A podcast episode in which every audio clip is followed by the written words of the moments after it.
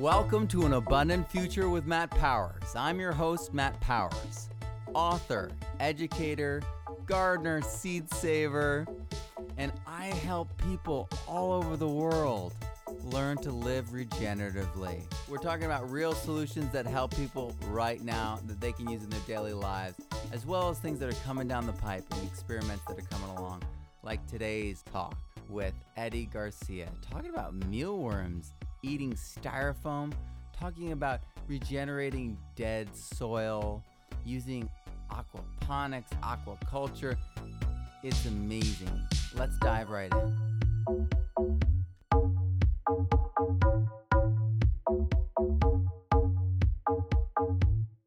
Right, I'm, I'm ready right now to get this connected to the surfboard industry. Um, because uh, this little film that they made, they haven't really shot the water sports parts of it yet, but we're going to be shooting that over the next few months. Um, so I'm trying to link it up with my uh, surf and kite sponsors as well, and hopefully get one of them tied into the bigger picture where they actually put something into some effort to take some of their boards that would wind up in the dump and instead uh, try it out and feed them to the worms and just give it use it for a little publicity of trying to do something green and something like that. Wow, that's really awesome. That's really beautiful. So, um, have you done like research on each section of the board? Because I mean, right. So parts of it is uh, styrofoam, but then there's fiberglass. Is that eaten by something? No, that's not eaten by something. But fiberglass, there Yeah. are that you can grind it up and you can remelt it down with epoxy, and you can actually use it on a surfboard again. All the outer layers can be ground down into a usable material and then added to another surfboard within a resin. To make it- Whoa. But the surfboard, the inner core, is the part that actually lasts on the planet so long. Whoa. So that's amazing. So, in other words, we're one step away from sending our boards back to the manufacturer, them digesting it, growing some, you know, side crops for their workers, and then, you know, reusing that same fiberglass to to do new boards. You got it. That's where that's where it should be going, right? Woo! I saw your your story about you coming from Hawaii and bringing this amazing. Just you, you have this vision for where we could be going with partnering with nature. That's really powerful. And you know, where did that come from? I would have to say from observation and necessity. Right. Sort of So you were immersed in an in an environment where nature was was was thriving. In a remote valley on one of the outer islands in Hawaii where the water comes from the waterfall. Fast food is what's faster than you in the ocean in the mountain. And you sort of learn to get in with the rhythm of nature.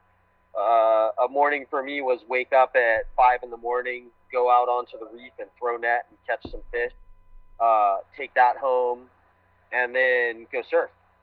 Surf for a few hours, work in my garden, work on whatever project I had going uh, to grow food with. And through following that rhythm, I would watch down by the river underneath my house, the leaves would fall from the trees into the lo'i, which is a taro patch, which is sort of like a aquaculture gardening ancient uh, form of farming set up by the Hawaiians. Uh, using that as a model and seeing how just the leaves falling from the trees down by the river and the worms eating it. And I'd go into that corner where I had inadvertently thrown all the leftover parts from the taro in that same pile. And all of a sudden, there's this rich, thick, black mound of living earth. And I was able to take that and spread it out into the high taro patches, the lo'is, which, like I mentioned earlier. And it would flow down through the taro patches and it would nurture them. And I would have these crazy results, record sized taro and in a, in a time where the only examples around me, the university was constantly handing out a chemical formula. They didn't really have an organic program.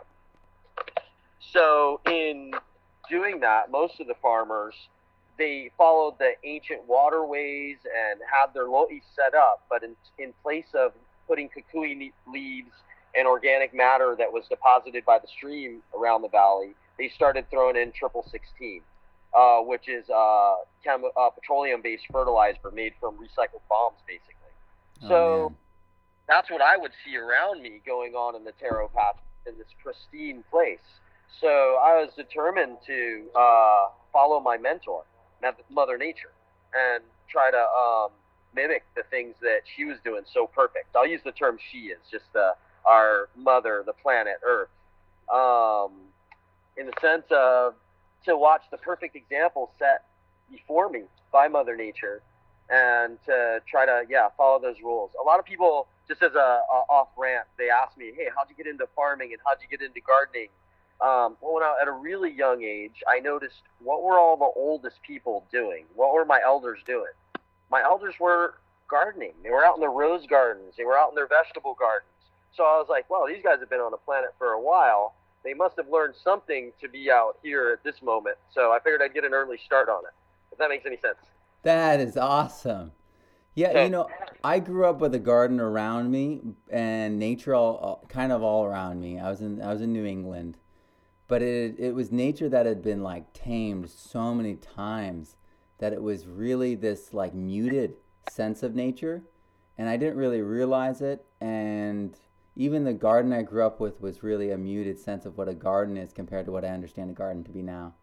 So yeah, I totally, I totally could see how being in the actual, seeing what Mother Nature can do, because I've seen it now because I, you know, I took a permaculture course, I started uh, setting things up, and then suddenly biodiversity showed up, and that's when you start learning. I mean, in permaculture, people like talk about the design is what they're learning. It's like no, the design is the stage for you to start partnering with Mother Nature, and then that's your real education is learning directly excuse me, sorry, I like that. The stage for observation. That's where the real learning begins. Once you can sit down and observe what's going on. Excuse me, I didn't mean to interrupt. No, that you're you're you're spot on. I totally agree. So so that's very beautiful. That's that you know there's a lot of I see this pattern in a lot of our our leaders in the regenerative space and in this partnership with nature space where they've had these you know these these moments and these pockets of space where they've got to see nature or they got to experience what life was like um, in in earlier times. And it's so critical that your story gets shared with a greater audience and i'm so grateful that you're here. So out of this came some incredible new discoveries one of which is that mealworms can eat styrofoam uh, yeah. Hey. Uh, first, on a note on that, yeah. Thank you for uh, having me here. Um, uh, so glad just to be able to share it with people because through education is the path to stewardship. And as people learn and they build a relationship with Mother Nature, she builds ambassadors, ambassadors of stewardship that are taking care. And so for me, that's really awesome. And I feel honored to be here and uh, to be able to talk to everyone about it as well. So sorry about that. This is before the mealworms there. So going into the mealworms, um, having these examples around me of seeing these worms eat these leaves into an awesome fertilizer. Let me point out as well that I didn't really go to school. I sort of gave up on school by the fourth or fifth grade.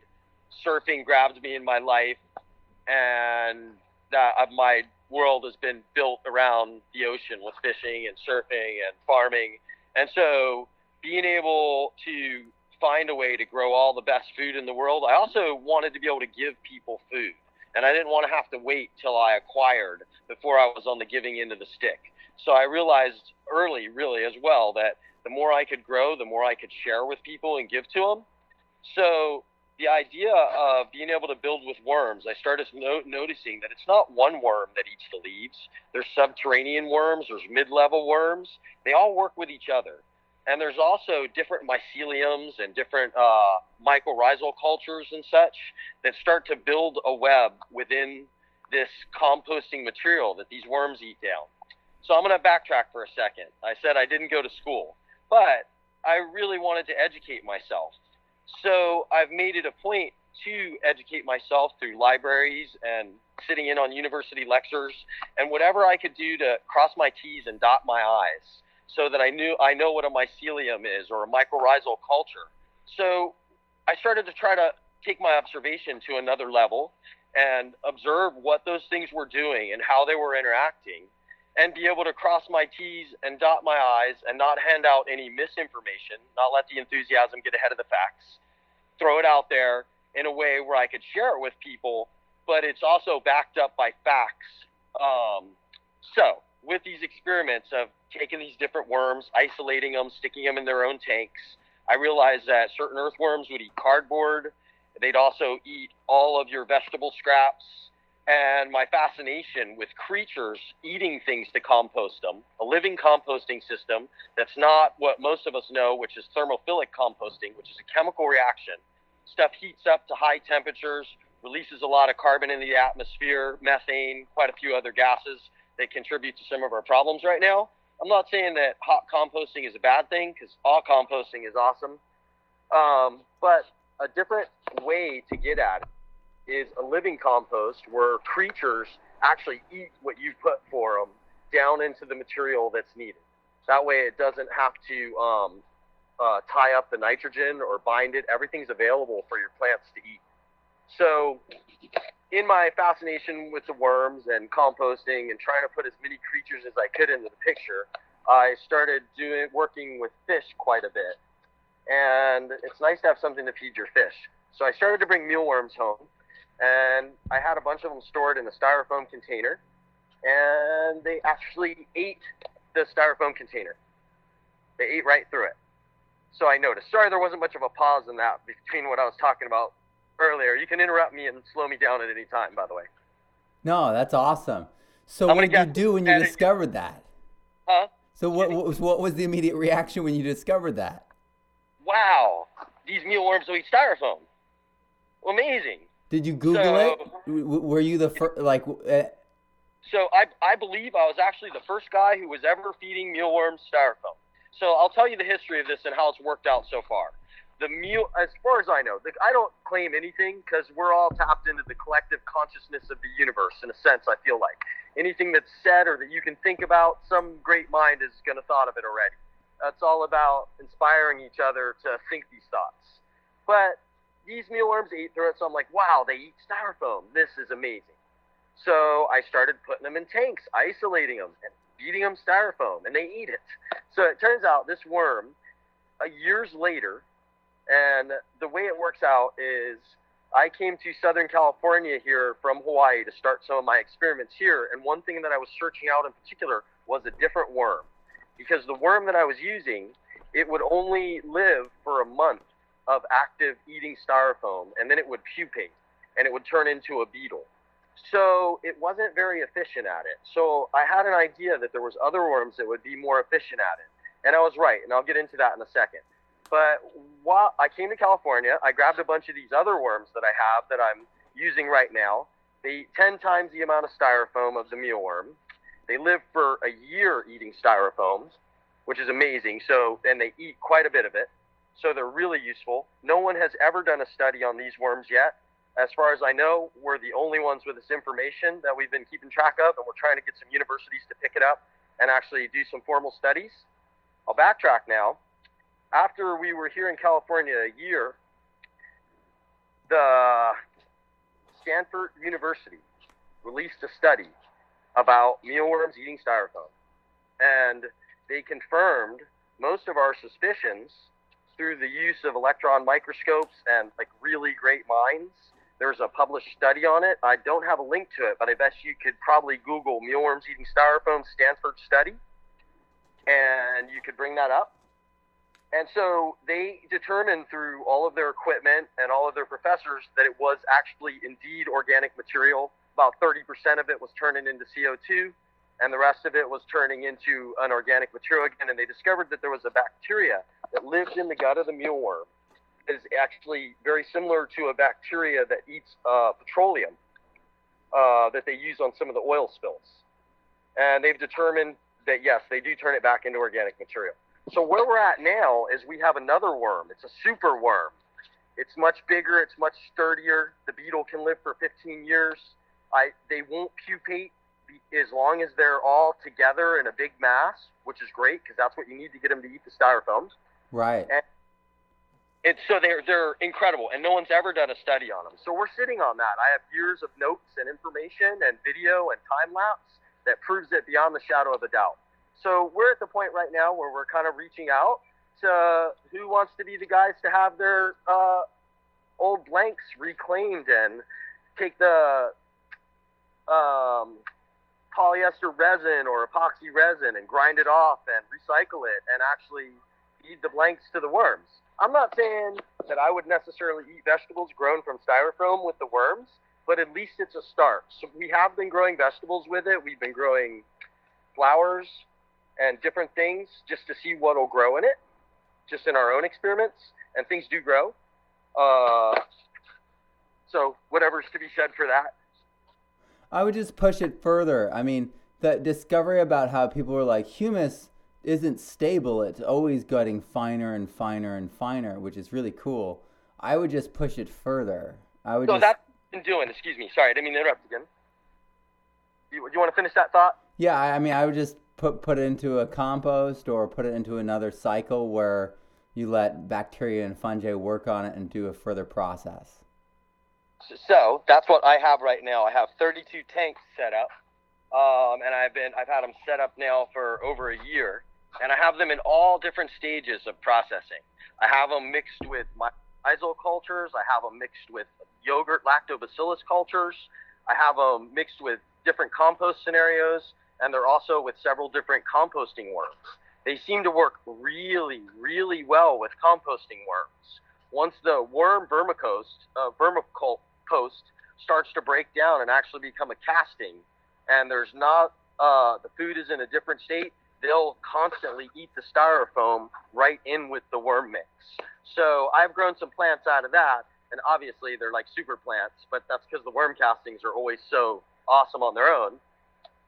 But interesting, yeah, they're definitely getting processed down to a whole nother state through the mycelium cultures and the different fungi and and not to mention all the little creatures that are in there as well.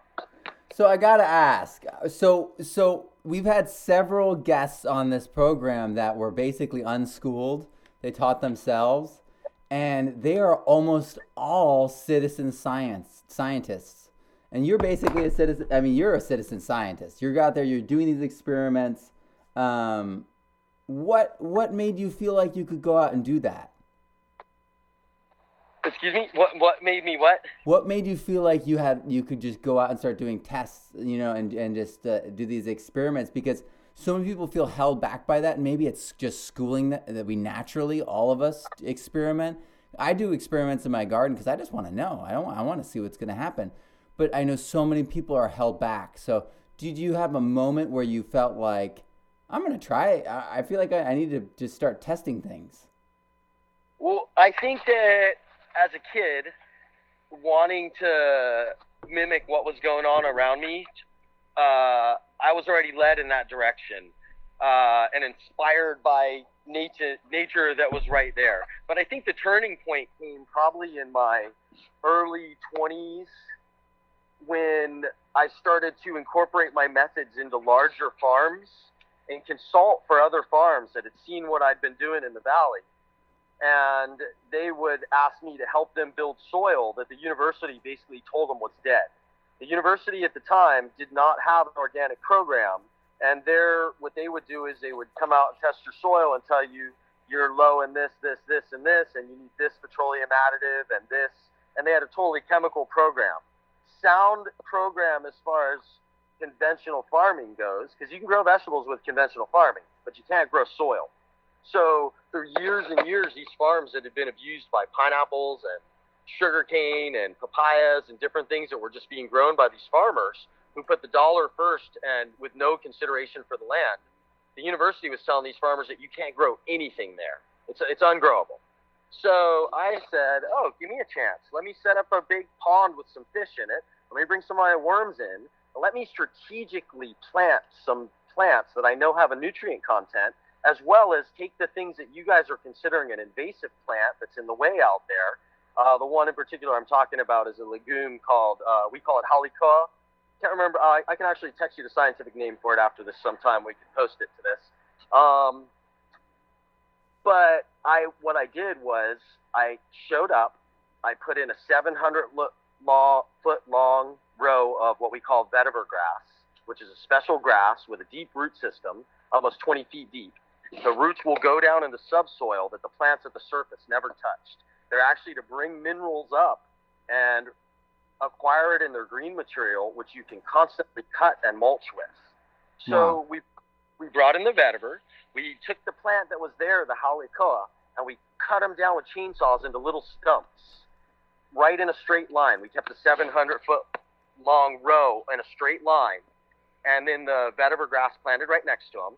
Then above them, we put up a 10,000 gallon pond, a pond with some fish in it, and a bunch of fish, tilapia in particular. We put about 800 two pound tilapia in it, is what I first stocked that one with. And there was another tank above it as well, which we hooked a water wheel up to. So any water that came into the farm would first come into the top tank. And then when it dropped to the second tank, it would make our electricity. We charged the battery bank. And then that same water that made electricity for us would now be super oxygenated by the Pelton wheels, which were making the electricity. Oh, so, you use Pelton uh, wheels. Sweet. So, so we got oxygen for our fish. I've been experimenting with Pelton wheels and alternators since I was a kid. I've always lived off grid, so I've had to make my own electricity, and that all comes with it. Uh, so, so not to get into that. So what happened was once we were able to use this water, bring it into the farm where it would be used once to water plants or whatever. We made electricity with it. We made oxygen for the fish then the fish lived in it and nutrified it with nitrogen and all of their poop and everything that they had to add to it. Then from that point, we took the water out of there and we ran that water over this green material, the vetiver grass that we would lay down in a mulch, and also the haole koa that we were able to cut and then lay this nitrogen rich fish water on it.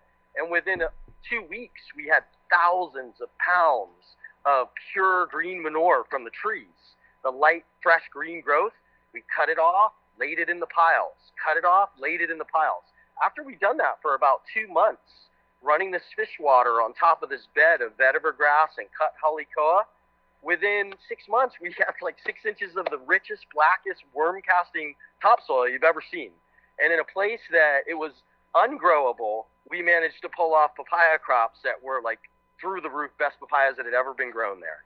And so the university started to like actually at first they were like, "Oh, don't don't listen to this guy. You got to use our program. They don't know what they're talking about. There's nothing here. There's no nitrogen in that soil." And my answer to them was, "Well, why is there grass growing? Well, if there's no nitrogen in there, wouldn't it just be pure dirt? There'd be nothing growing in it. You know what I mean? They're not legumes that are pulling nitrogen from the atmosphere. So putting two and two together, what I realized was they had this awesome inert medium left because they'd taken all the life out of the soil. All we had to do was be creative and throw the life back into the soil. Does that make sense? Oh yeah, that's amazing. So it's a long answer, but the answer is too is like what's the turning point? So the university was very critical on me. They didn't recognize this kid has a fourth grade education, blah blah blah.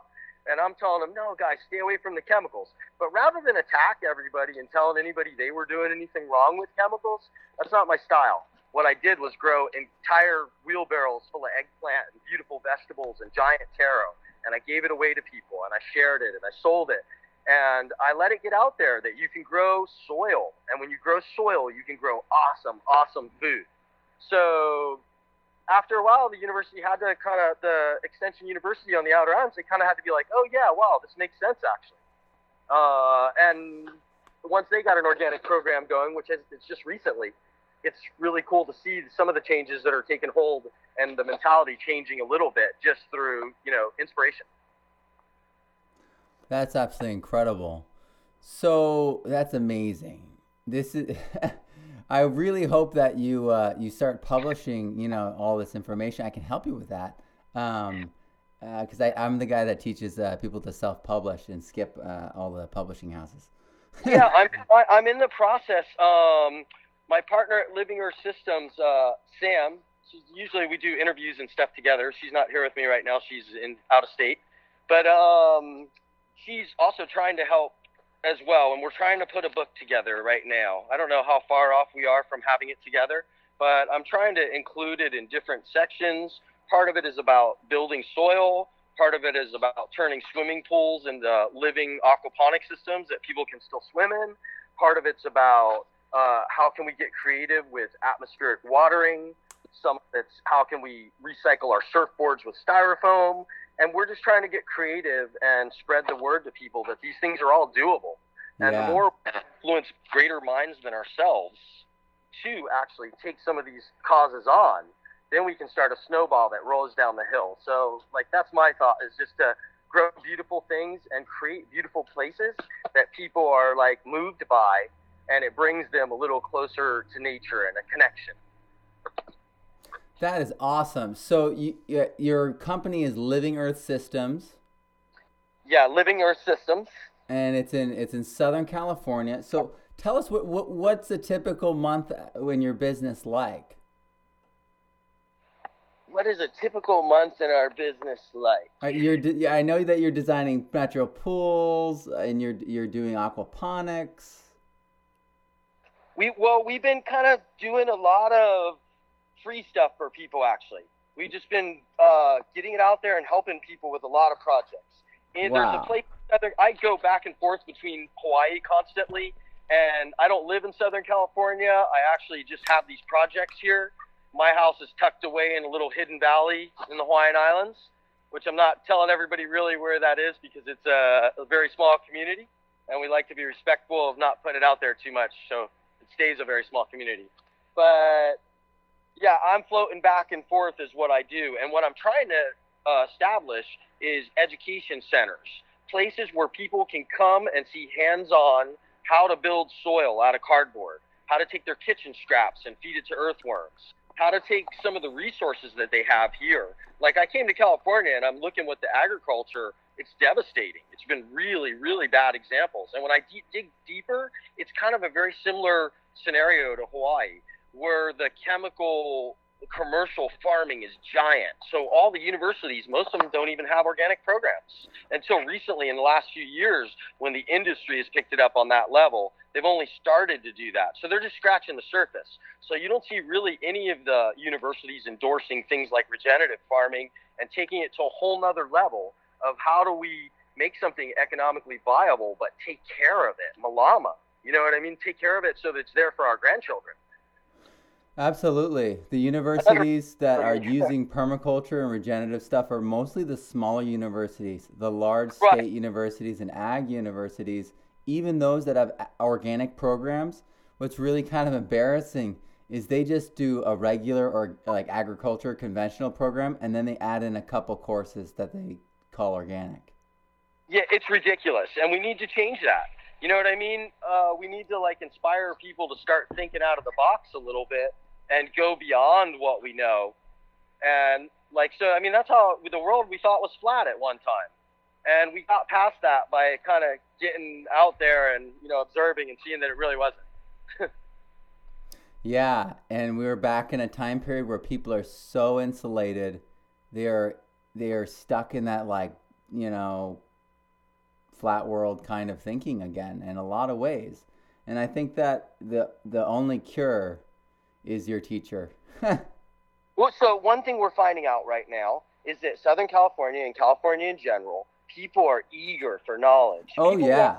part of the solution. So for me right now, it feels like incredibly empowering to be able to share with people something that a, a connection to nature has brought me through these years of observation and sticking my hands into it. And now I can turn that into practical, real stuff for people. I have a demonstration center set up in Fallbrook, California. For the last year and a half, I've taken a parking lot that was basically uh, decomposed granite that was ungrowable on an old nursery site. And on that site, using these these methods that I've created, we turned the swimming pool that was on site into a living swimming pool that has happy little girls swimming around in it, and it's awesome. And instead of it poisoning the land around it, it actually helped build this area into six inches of this incredible topsoil that we have so much abundance growing in right now that we're constantly posting on our social media and sharing with people, uh, doing different farm to table events that we do education and we share with people what's going on and how they can build soil and how they can keep a lot of the stuff that's in their household out of the dump and actually turn it into vegetables. Yeah, going back to the decomposed granite thing. So I heard you talk about how California kind of spoiled and don't realize what's under their feet. So when Right. I so when I started doing real composting and then started doing compost tea with it, because I was working with two acres, so I couldn't do compost two inches on everything. That's crazy. So I stretched it by growing the soil life from the compost and scaling that up and spraying it on everything. And I had this soil that was, you know, decomposed granite and we're lit like it literally transforms into like real soil and it looks like magic. Um, and I don't know if it's just like very soluble to life or something, but I grew feet of soil and it wasn't like I added feet of organic matter. It's like what happened was all that stuff below the the the the, the line between like the mulch I added and the uh, compost tea disappeared and then went way deep. So I mean, what what can you say to to, to our fellow Californians, uh, my fellow Californians, uh, about what we can do with this soil that everyone thinks is dead? I, I, that's the the perfect example of what we're trying to share with people right now. Through simply okay in hawaii everyone thinks that our soil is so great. A lot of places it's basalt. It doesn't have like deep mineral content where you have like phosphorus and tons of potassium available in your soil here. In this decomposed granite if we we ask ourselves what is soil? Soil is rock that's taken years and years to break down through uh, through um, erosion but not only through erosion through fungus, through mycorrhizal culture, through little creatures that eat it and spit out humic acid around it that actually break it down slowly but surely. So when you're talking about decomposed granite, you're talking about some of the oldest stuff on the planet. Rock that has basically broken down in the soil that's missing one thing organic material. So now you have this incredible material that's rich in all these nutrients and minerals and you simply need to give it organic material and moisture. And the idea of having living creatures that you throw into that mix, we don't even till. We allow the creatures to till for us. And they do such a good job. Excuse me? They do such a good job. It's crazy that we, we've got this whole other concept because, and especially, I, I watched one of your videos and I encourage everyone to go to your website and check out this video where you're talking about the different levels that worms are, are living at in the soil. Yeah, let's talk about worms for a second. Uh, so for years, you hear about composting worms, and you look at all the systems, and they're all the same.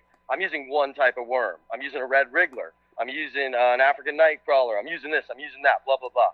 So when we look in nature at how worms work, I noticed that any worm bin that I had on the ground, the Amynthas gracilis, which is a, a deep dweller giant worm, it would tunnel up and it would t- it would eat material from the other worms, and it would bring it down deep in the soil. Not only that, it would leave its castings of rock material that it's ground up in its gizzard in order to get to its feed and its own bacteria, and it would mix them and leave them with the other worms. They would eat that. So then I realized, oh, wow, the worm bins that I was able to take to the university and have tested that had four different types of worms with them were superior on every level higher nitrogen, higher phosphorus, higher potassium. And that was really cool to be able to just see this difference right here in front of me and go, wow, these worms are incredible. So one is in these deep tunnels and they're bringing material up and they work together. That's what they do. So the idea of then setting my worm bins up so they weren't just contained in worm bins, but they have access to the land around them. They become fertility hubs and they're able to do what really needs to be done. Lay down the network for the mycelium and the mycorrhizal cultures, the web of life that's needed to make this a really sustainable foundation for growing. And that's like uh, what we need to start to share with each other more and more is like this foundation that's set up by nature has been set up over millions of years and we've interrupted it everywhere. But we're at a day and age where the combination of knowledge, technology, and everything together, we can rebuild it. We can actually mimic it and speed it up, and we can do the same Mother's Nature's done in millions of years in a year. But through like learning from what it's done and not interrupting it so much. Does that make sense? Absolutely. I go off on a rant on that, but basically that uh, the uh, decomposed granite, along with mulching and adding the right things in place, such as cultures, bacterial, um, mycelium, fungal, and living creatures, boatloads of earthworms, and then letting what comes from your neighborhood naturally. We teach a thing in our course on our website, and I call it taking stock of your environment. And the course is actually about how to build a yard, a square yard of soil with nothing but your kitchen waste, what's around you, and sand. Wow. And so then you have all the components of what soil is. So one part of that course, we teach people that if you want to have what we call IMOs, indigenous microorganisms, to your area, then we teach them to go to a healthy tree in the neighborhood somewhere and pull leaves from the bottom of it and observe. Take it home, tell us what's in it. We'll identify it for you. And then you kind of get a feel for what's going on. Everybody has a healthy tree somewhere in their neighborhood, even in the middle of the city. And with those little cultures of a healthy environment, you can plant it like a seed in an environment that's not healthy. And then when you set it up and nurture it, you can allow it to create this um, balance again. So that's one of the things we teach is that by collecting things around you and using what's available for, for you from cardboard to your kitchen scraps to leaves in a tree out in your yard that you're t- throwing in your bin that's going to the dump, all those things are usable resources to build soil with, whether it be for your landscape or whether you're into growing vegetables. But at least you're keeping some stuff out of the dump and you're nurturing the environment around you, which helps in every respect from groundwater to erosion to, I, I mean, I could go down the list into a long rant on that, but I won't. it might be endless, the, that list. Yeah, it is. you know how, how that goes. But I think once people take the first step and they feel a connection and they're like, wow, they see some results, I, how do we inspire people? But to me, the question's always been you can inspire people all day long and they're inspired for a month or a day or a week. But how do you get them to incorporate these practices into their everyday life? That's my big question, which I'm really trying to work on in interaction through events and hands on and bringing people and showing them the results of what can be done that maybe it clicks in enough where they'll take part of it and make it a practice in their life. Absolutely. I mean, I'm right there too. It's about education, example, and experience. And, you know, we're doing these things, we're learning about these things, we're sharing these things, and then we're inviting people to take part in it. Yeah, really cool. Really cool. So how can so how can people learn more about you? Let's talk about your website. Our website is livingearthsystems.com and reach out, say hi. Eddy at livingearthsystems.com or we also have an Instagram account and Facebook and all that on social media. That's all livingearthsystems.com. Reach out to us, say hi. Uh, we had a lot of cool things going on. We give some free seeds away. If you have a school or you're interested in our worms, we're happy to set you up with some worms. Call us up and talk to us. Um, and we're also, you know, that's basically it. We're pretty approachable and easy to get a hold of. If you send us an email, we will get back with you. Amazing. So, yeah, we we go to a lot of different farms lately, and I've been doing a lot of just helping people get it together and setting them up with management programs and identifying the resources that they have all around them that they don't even realize they have. Yeah. The last farm I visited, uh, they had a spring on the land that was a surface spring, and they didn't even know it. Huh. And they couldn't pay their water bill. And within a week, we have them watering with their spring. Amazing. yeah, it's a uh, really, really awesome. that is amazing. Yeah. Oh wow! So I'm definitely gonna have to hit you up and ask you for uh, for some mealworms, and then we're gonna not start buying styrofoam. I haven't been bought in styrofoam. I don't know how, when, but we have to start collecting it from the street and have it be just our recycling, our way of giving back. And I'm gonna have my kids uh, do it, and it's gonna be awesome. So what I suggest is take a an IBC tote. I think everybody in the permaculture world is kind of familiar with those like a 270 gallon water tank with a like an aluminum frame around it, sort of. Right.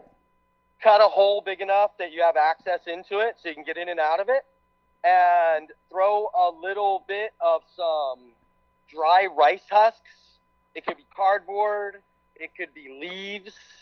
Uh, whatever. There's a million different mediums that you could use in there, but throw a little bit of that in there. Maybe coat the bottom four inches, and then go to order from your local mealworm supplier. I actually, what you would, what you want to do is you want to contact me because this is a specific type of worm, and I can set up an order enough for you to fill the bit, uh, to fill the four inches of the bin with.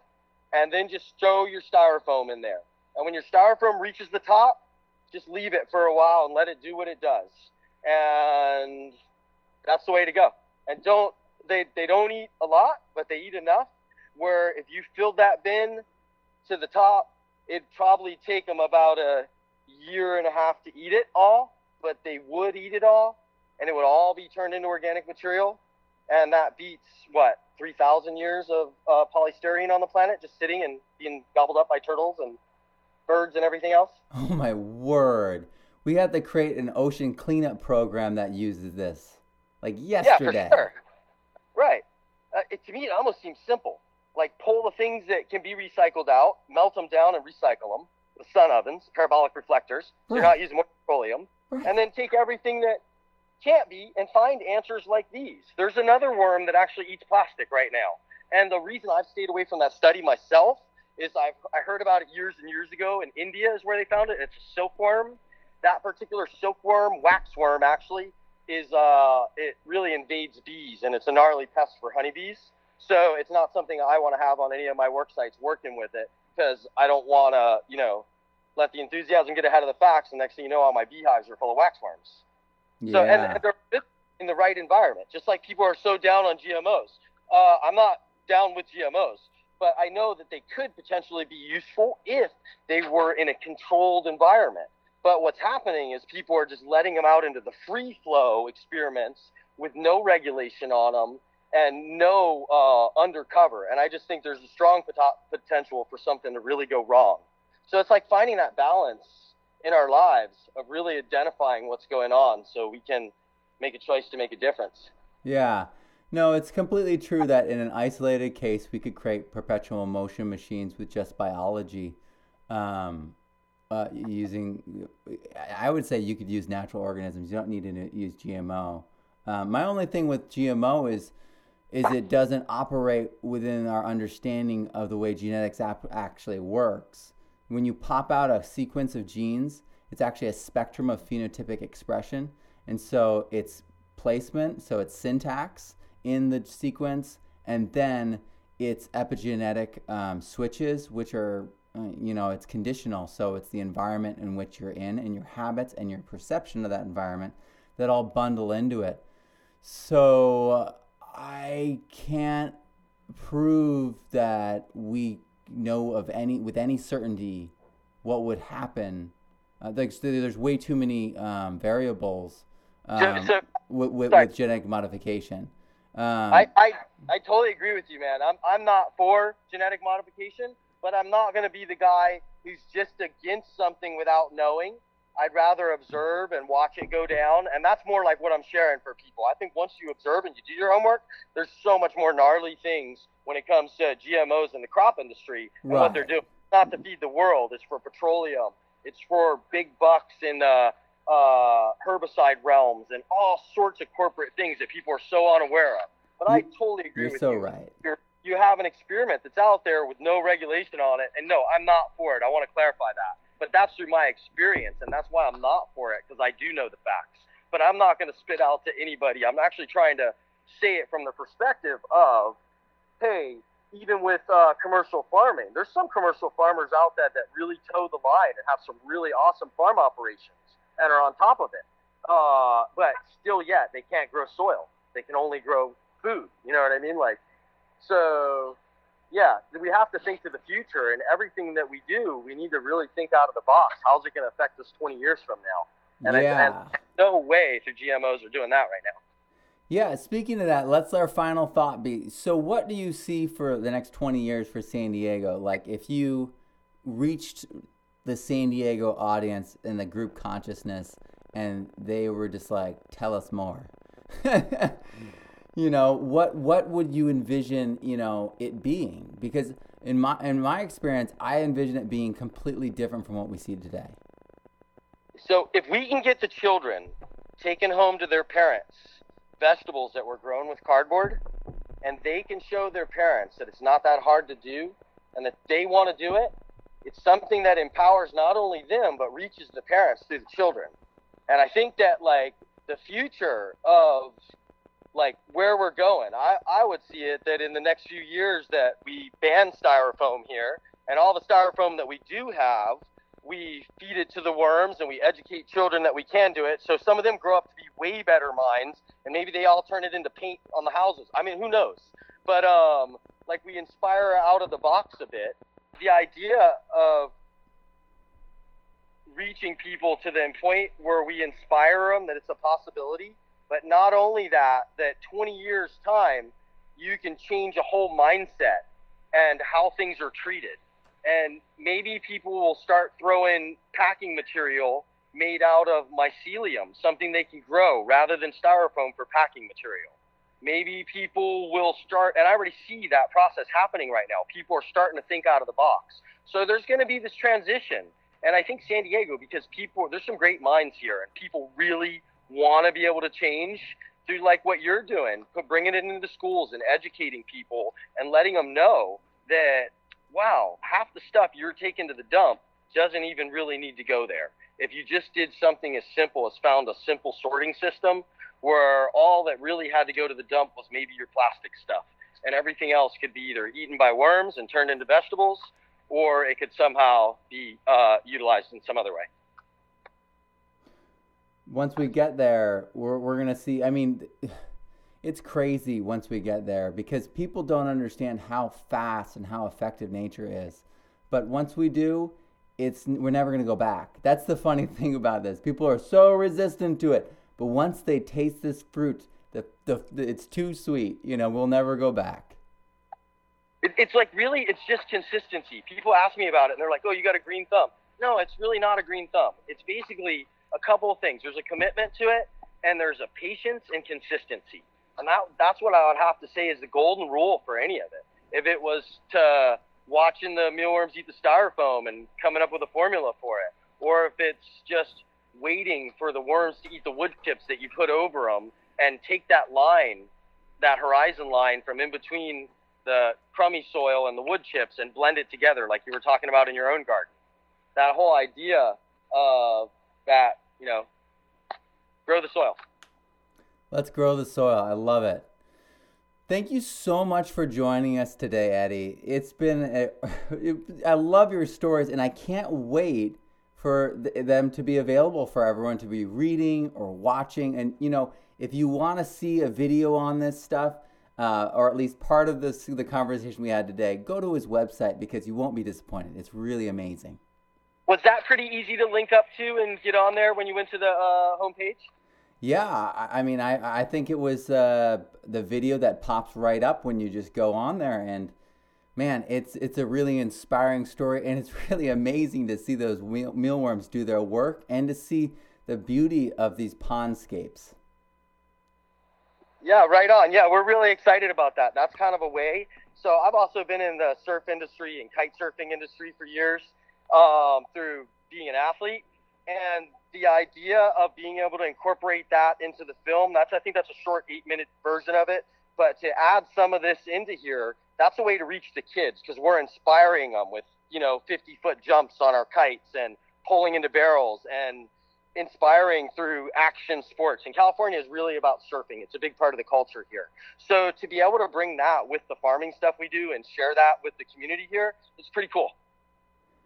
That is awesome. Very, very cool. Well, thank you so much for all that you do. Uh, thank you, Matt. I'm so grateful to have you on here and to be able to share your message with, with our audience. Cool. Awesome. Well, thank you, everybody, for listening, and aloha, and we hope to hear from you. Aloha. Aloha. awesome.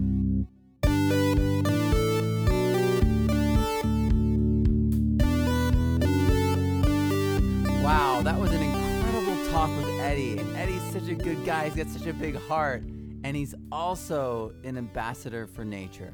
Let's all take on that role and be ambassadors for nature. Embrace what we can, where we're at, and do what we can. Because nature is doing so much for us, we don't even realize it. And we need to start ramping those things up to have an abundant future. So join us, join us in creating an abundant future. Join us in the regeneration. Thank you so much. Check out the link I have in the description this week. There's some free videos that I want to share with you guys how to fight climate change holistically. So go check that out. Um, that's a gift from me to you. Enjoy and have a wonderful regenerative week.